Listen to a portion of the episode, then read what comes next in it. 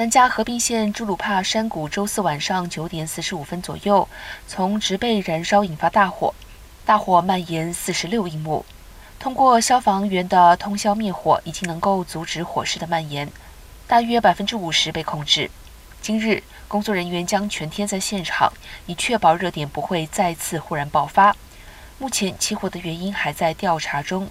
而在周五下午开始发布红旗警报后，整个南加州的消防人员将在整个周末保持高度警备。可能造成严重火灾的天气条件包括十五到三十英里每小时风速和高速四十五英里每小时的阵风，将从洛杉矶县北部山脉进入休斯湖的五号洲际公路走廊上空。